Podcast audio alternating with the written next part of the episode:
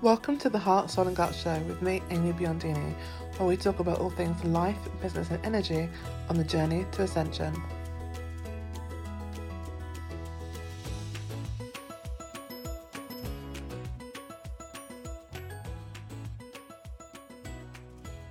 What are you energetically available for?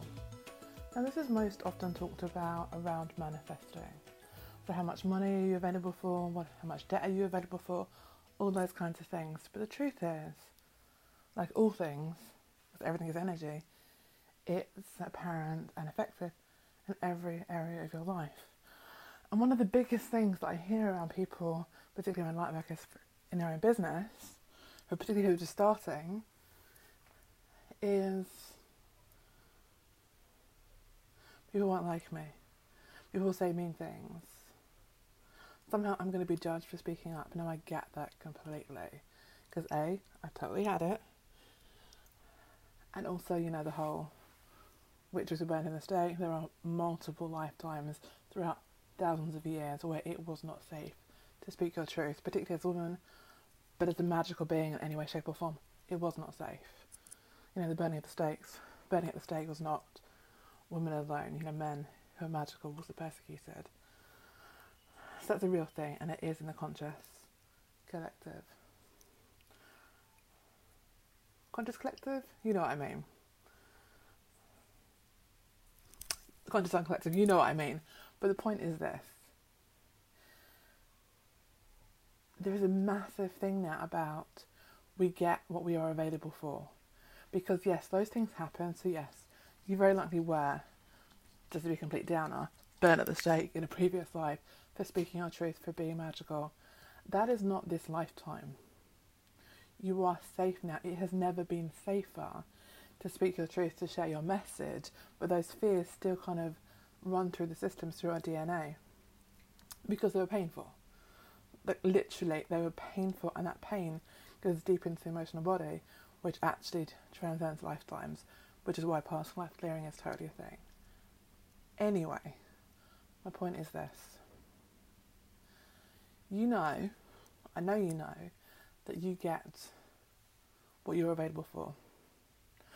it's a concept of mirroring. So anybody in your life, any situation in your life is mirroring to you what's going on within. And it's exactly the same thing for dealing with the haters online or anywhere. They are mirroring something within you. And I know that sounds harsh. You're like, well, I would never say that.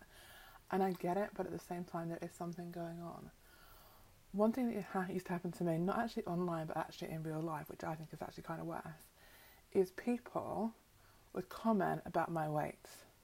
So I'd be walking down the street and somebody would you know, shout out, you're fat, from a car window. Or somebody would tell me I need to go on a diet. And it just happen like four or five times. And it was painful. Like it hurt. And it's like, how dare someone who I don't know make a judgment on my appearance? And it hurt me deeply. And around that time, this is a few years ago, this whole concept of, you know, your outer world is a reflection of your inner world was really, really apparent in my life. And I was like, well, how is that even applicable? I would never do that. I would never make a judgment on somebody's appearance. I would never shout at someone or heckle someone on the street. How is this coming from me? And that's true, I wouldn't, because I know how painful it is and how completely inappropriate it is. But what I was doing is having that conversation with myself in my head. So all the names that they were calling me and all the things they were saying to me are all things I was saying to myself inside my head. But it was so much a part of my normal dialogue that I didn't even see it until it was so painfully and unavoidably mirrored to me in the wider world. So yes, I changed my internal talk, but what I also did was set an energetic boundary. I said, I am no longer available for this. And it was that simple. You can use lots of different tools and techniques, so we can talk about that. But it was that simple. It was a decision. I am not available for this. And it's never happened since. And that was years ago. Because I'm not available for it. Now, my self talk is much improved, but it's not perfect. But it has still never happened. Because it was the decision of what I'm available for. And this is the whole thing about dealing with the haters. Haters are going to hate. They have stuff going on in their own lives. but it will only come into your world if you allow it. And the thing is, and I think that's what people get confused, is it's not a conscious allowance. You don't consciously you know, wake up and go like, I'm going to allow the haters in today. That isn't how it works. It's much more around what is going on in your energy systems, what you believe is possible, what you believe is true. So, do you believe that you have something to say that's going to get you, you know, hurt? Have people say main, main things? Is this fear of persecution running through your system unconsciously? Because all of that opens the energetic floodgates. And what we want to do is say no. So, what we, to, what we want you to do is two things actually. Firstly, the violet flame. If you haven't heard of it, you should definitely do some research on it. Google it the violet flame in Saint Germain or Saint Germain. But basically, what the violet flame is, it's a flame that is violet, and it's all about transmutation. Yeah, so it basically cleans up all their crap. Anything that's lower vibration, anything that's negative, the debris, anything like that, it cleans up and neutralizes, and it can do it on anything in any direction of time in all dimensions. It's amazing. It's one of my go tos because it never fails. It can't not work and you can't do it wrong. So, the first thing you're going to do if you're a light worker and you're a business owner, entrepreneur, healer in any way, shape, or form, is set the intention to send the violet flame through all of your platforms. So, through your Facebook, through your Instagram, Twitter, LinkedIn, wherever you are, your Pinterest, send the violet flame through that to transmute any lower vibrational anything. Thought, energies, entities, you name it, we're just going to have everything cleaned. You can also send it into your space, so you can send it into your website, your physical space, your Skype, Zoom, whatever you want. Go big, send it everywhere. Do it.